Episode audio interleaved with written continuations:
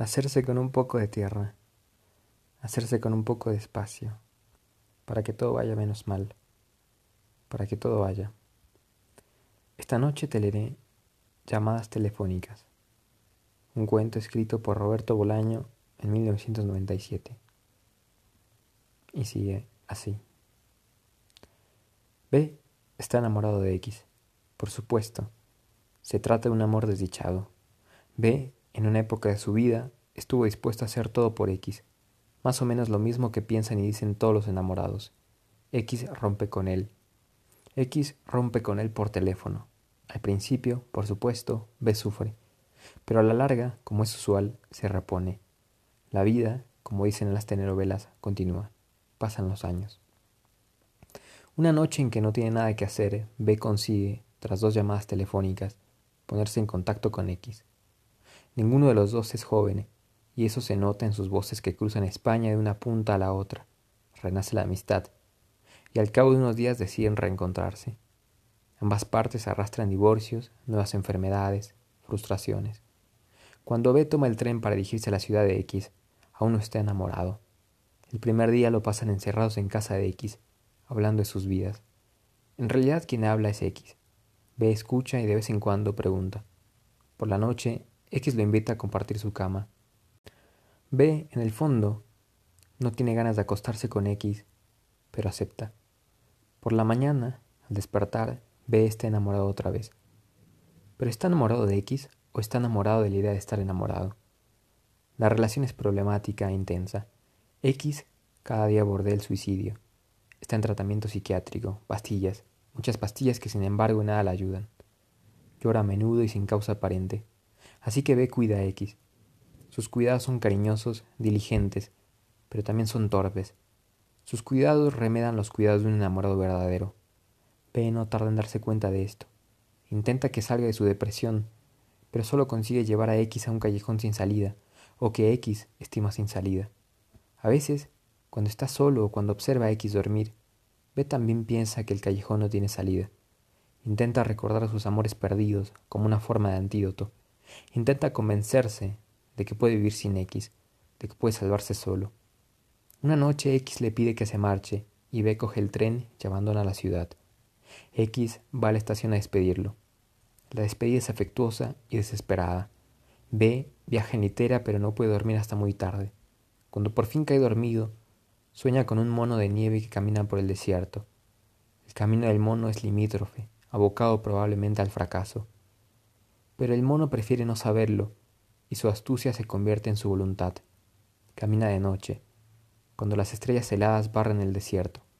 Al despertar, ya en la estación de Sanz, Barcelona, B cree comprender el significado del sueño, si lo tuviera, y es capaz de dirigirse a su casa con un mínimo consuelo. Esa noche llama a X y le cuenta el sueño. X no dice nada. Al día siguiente vuelve a llamar a X, y al siguiente la actitud de X es cada vez más fría, como si con cada llamada a veces estuviera alejando en el tiempo. Estoy desapareciendo, piensa B. Me está borrando y sabe qué hace y por qué lo hace. Una noche, B amenaza a X con tomar el tren y plantarse en su casa al día siguiente. Ni se te ocurra, dice X. Voy a ir, dice B. Ya no soporto estas llamadas telefónicas. Quiero verte la cara cuando te hablo. No te abriré la puerta, dice X, y luego cuelga. B no entiende nada durante mucho tiempo piensa cómo es posible que un ser humano pase de un extremo a otro en sus sentimientos, en sus deseos. Luego se emborracha o busca consuelo en un libro. Pasan los días. Una noche, medio año después, B llama a X por teléfono.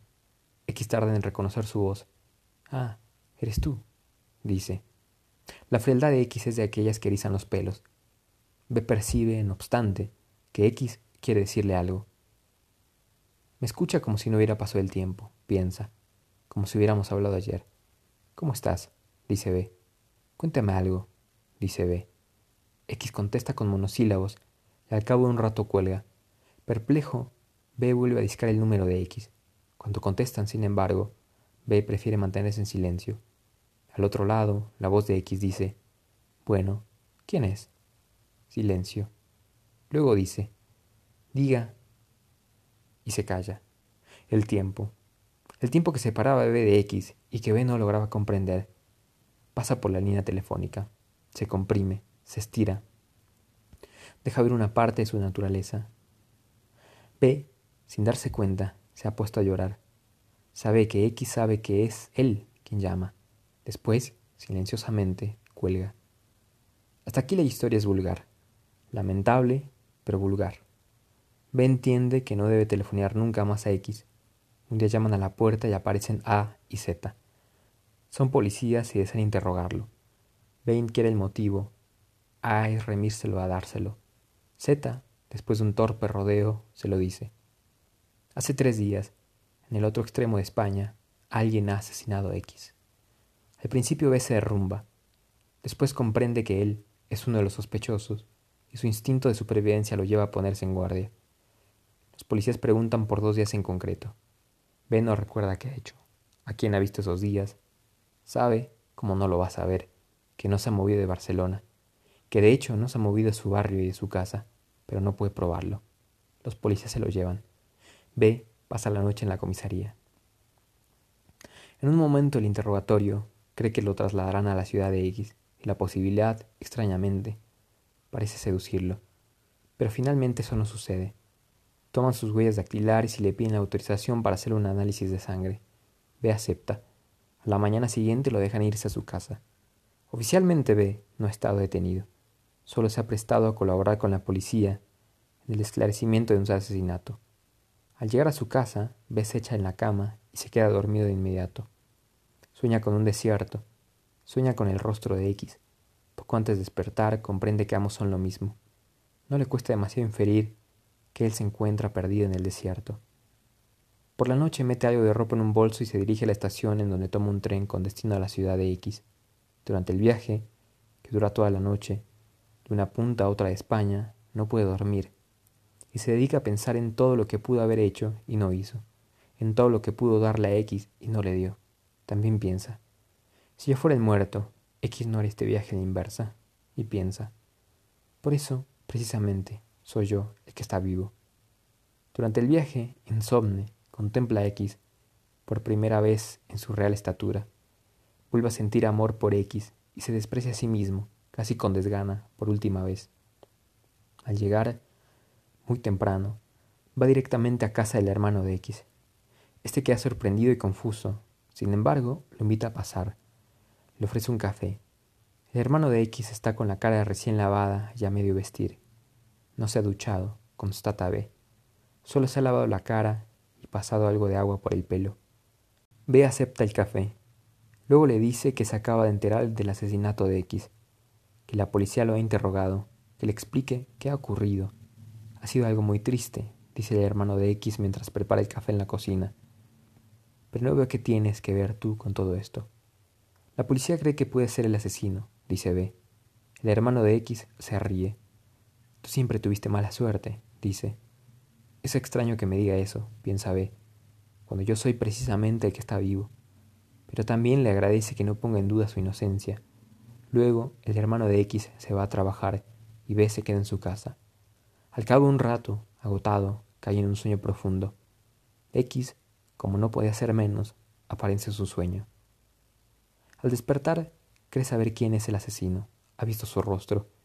Esa noche sale con el hermano de X Entran en bares, se hablan de cosas banales, y por más que procuran emborracharse no lo consiguen. Cuando vuelven a casa, caminando por calles vacías, B le dice que una vez le llamó X que no habló. ¡Qué putada! dice el hermano de X. Solo lo hice una vez, dice B, pero entonces comprendí que X solía recibir ese tipo de llamadas y que creía que era yo. ¿Lo entiendes? dice B. El asesino es el tipo de las llamadas anónimas. Pregunta el hermano de X. Exacto, dice B. Y X pensaba que era yo. El hermano de X arruga el entrecejo. Yo creo, dice, que el asesino es uno de sus examantes. Mi hermana tenía muchos pretendientes. B prefiere no contestar. El hermano de X, a su parecer, no ha entendido nada. Si ambos permanecen en silencio hasta llegar a casa. En el ascensor, B siente deseos de vomitar. Lo dice. Voy a vomitar. Aguántate, dice el hermano de X. Luego caminan a prisa por el pasillo. El hermano de X abre la puerta y ve entra disparado buscando el cuarto del baño. Pero al llegar ahí, él no tiene ganas de vomitar. Está sudando y le duele el estómago. Pero no puede vomitar. El inodoro, con la tapa levantada, le parece una boca toda encías riéndose de él, o riéndose de alguien, en todo caso. Después de lavarse la cara se mira en el espejo. Su rostro está blanco como una hoja de papel. Lo que resta de noche apenas puede dormir y se lo pasa intentando leer y escuchando los ronquidos del hermano de X. Al día siguiente se despiden y B vuelve a Barcelona. Nunca más visitará esta ciudad, piensa, porque X ya no está aquí. Una semana después, el hermano de X lo llama por teléfono para decirle que la policía ha cogido al asesino. El tipo molestaba a X, dice el hermano, con llamadas anónimas. Ben no responde. Un antiguo enamorado, dice el hermano de X. Me alegra saberlo, dice B. Gracias por llamarme. Luego, el hermano de X cuelga y B se queda solo.